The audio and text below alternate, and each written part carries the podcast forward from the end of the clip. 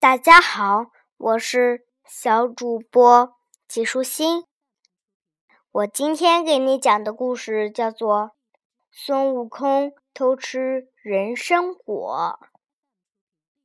孙悟空这只泼猴是人人都知道的厉害角色。想当初，他偷吃仙桃、大闹天宫的时候，几乎……没有人是他的对手。后来还是法力无边的如来佛收服了他，把他压在五行山下。经过五百年，唐三藏路过救了他，孙悟空才乖乖的跟随唐三藏到十万八千里外的西天去取经。这一路上发生的事情可多了。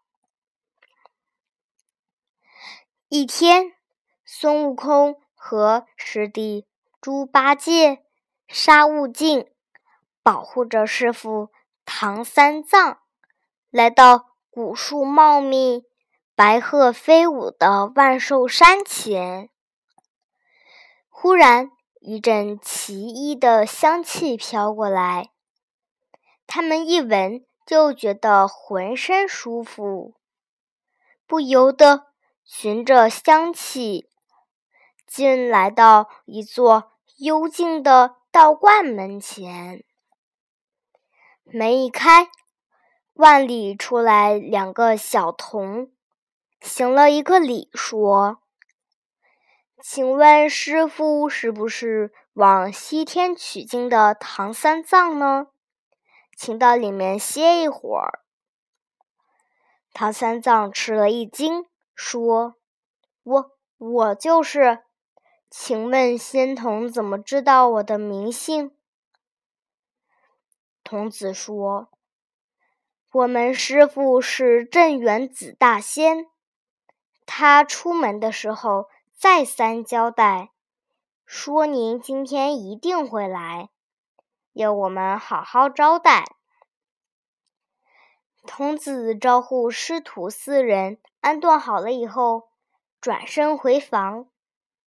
不一会儿，用盘子捧着两个喷香、红艳、样子很奇怪的东西出来，恭敬地说：“请师傅先吃两个果子解解渴吧。”唐三藏低头一看。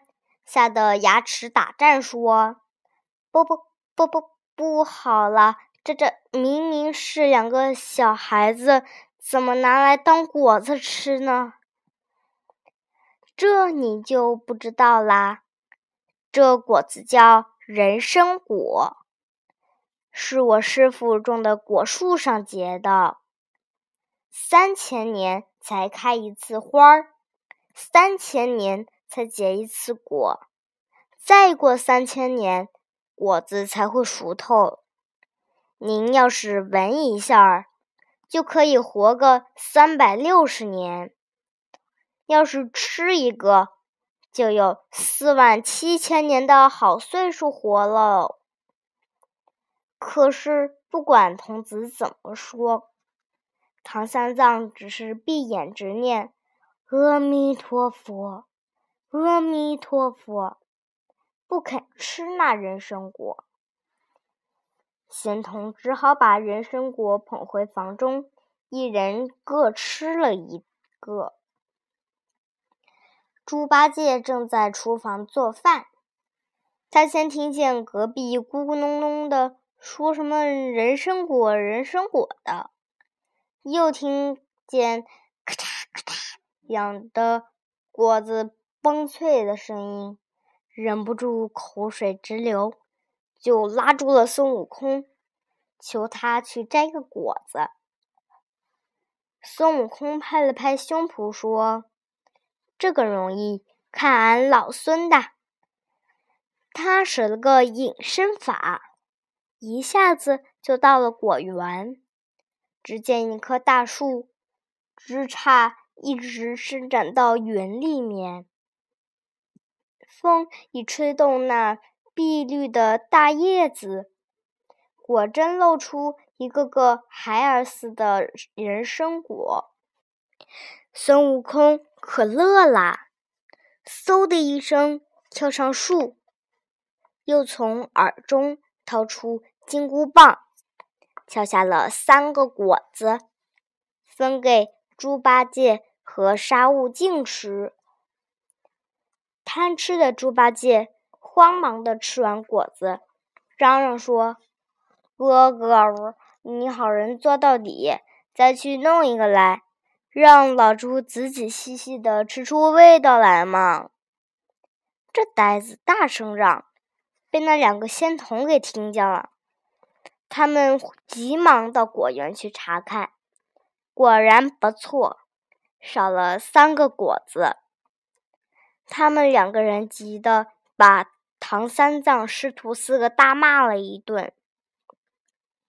孙悟空恨得火眼圆睁。心里想：“这童子真是可恶，吃他几个果子有什么大不了的？看我用个计谋，叫大家以后都吃不成。”他在脑后拔了一根毫毛，吹口气说：“变！”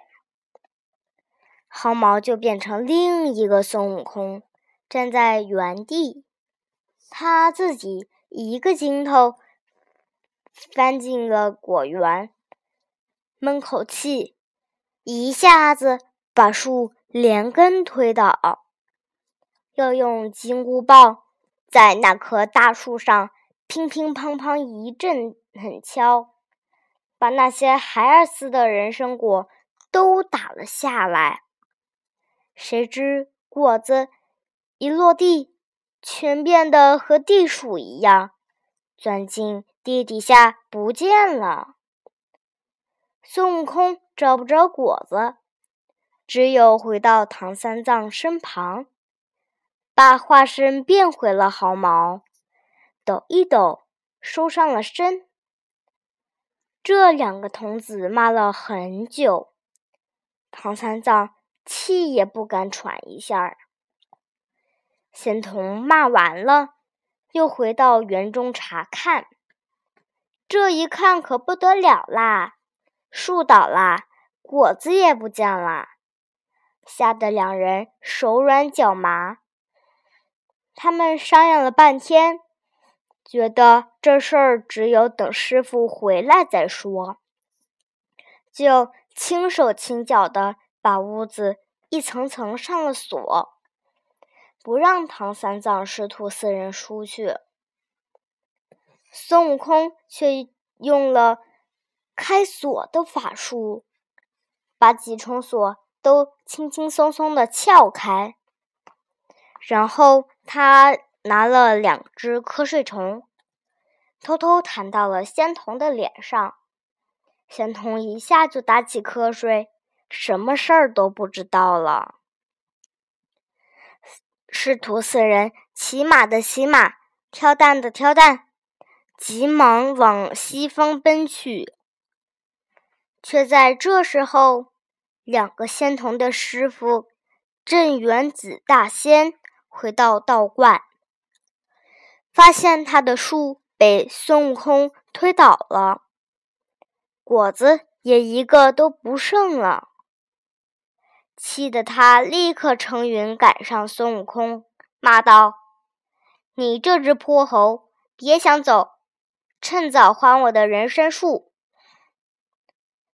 孙悟空扯出金箍棒，朝大仙劈头就打，可是怎么也打不着他。大仙抖一抖袖子，轻轻一展，唰的把四个人连白马一起全拢在袖里。孙悟空、猪八戒和沙悟净。上下乱打，袖子却像铜墙铁壁一样，动也不动。大仙转身飞回观里，命令徒弟将四个人分别捆在四根柱子上，再狠狠地打他们一顿。一个胖乎乎的徒弟拿了一根长长的龙皮鞭子，问大仙说：“师傅，先打哪个？”唐三藏是师傅，先打他。大仙说。孙悟空急得大叫：“偷果子的是我，吃果子的是我，推倒果树的也是我。我师傅完全不知道这些事情，要打就打我。”大仙笑着说：“好，就连你师傅的份儿一块儿算上，打你六十鞭。”孙悟空睁大眼睛，一看鞭子要打上腿来，便把腰一扭，暗叫一声“变”，把两条腿变成了铁腿。胖徒弟打得手酸气喘，孙悟空。却一点儿也不觉得疼痒。这天夜里，孙悟空悄悄把绳子一缩，便脱出了绳索，又解开了绑住师傅、师弟的绳子，要猪八戒拔了四棵柳树来，用绳子照样绑在柱子上。他念动咒语。叫声变，柳树居然变成一模一样的师徒四个。问他，他会说话；叫名字，他居然也会答应。四人摸黑逃出道观，没命的往前跑。天刚亮的时候，孙悟空却突然打起滚来，大叫：“不好啦！”原来他以为昨天挨了大仙的龙皮鞭子，今天不会再挨打。谁知一大早，那鞭子又打在他的化身上。孙悟空的法力没法施到化身上，那份疼痛就传到真身来了。他疼得受不了了，只有急忙收了法。柱子上的化身就变回了一棵柳树。大仙一看，恨得立刻乘云赶上他们。只见他用力一展袖子，又把孙悟空四人拢了回来。大仙命令徒弟加上大油锅，煮滚了的热油咕嘟咕嘟的直冒泡。大仙说。把孙悟空给我炸一炸，好让我出口气。孙悟空一看见台阶前的大石狮子，喊声“变”，把石狮子变作自己，他却身子一跃，跳上了云头。大仙叫：“把孙悟空扔进油锅。”但是。四个仙童都抱不动那个假的孙悟空，八个仙童也抬不动他，直到出动了二十个仙童，才抬起孙悟空，往锅里一扔，只听“砰”的一声，锅破了，油汤流了一地，一个大石狮子掉到了地上。大仙大怒说：“再换一个锅子，砸不倒孙悟空，我就砸唐三藏。”孙悟空在空中一听，立刻一个筋斗翻下云头，说：“千万别炸我师傅呀！刚刚我急着去小便，要炸还是炸我吧。”大仙一把扯住孙悟空，说：“我知道你有本事。”我就和你一同去西天，见你那如来佛祖，看你还不还我人参果树。孙悟空抓抓头顶，笑着说：“折腾半天，原来你是要树呀？这有什么难的？早说了，可不省事儿。只要你放了我师傅。”师弟，我一定求佛祖把活树救活的仙法给你。”大仙听了，就限他在三天以内求仙法回来。孙悟空立刻唤来筋斗云，像一道电光似的直飞上天空。忽然，他心中一闪，想到了慈悲的观音菩萨，便调转云头，来到南海的普陀山上。只见观音菩萨正在竹林里讲说佛法，孙悟空就把遭遇的事情说了一遍，又再三央求。观音才手托净瓶，随他来到道观，带领大仙和三藏师徒进入了果园。观音教孙悟空把人参果树扶正，然后用杨柳枝沾了一滴净瓶中的甘露。洒在树根上，不一会儿，树底冒出一股汩汩的清泉，满树的大叶子又恢复了碧绿的颜色。风一吹动叶片，露出底下一个个孩儿似的人参果。大仙数一数，居然一个也不少。大仙十分的欢喜，连忙在树下摆开桌椅，敲下人参果来，请观音他们各吃了一个。这真是不打不相识啊！大仙和孙悟空倒结成了好朋友。第二天天亮，唐三藏师徒四人。打点好行李，告别了大仙，继续向西天取经去啦。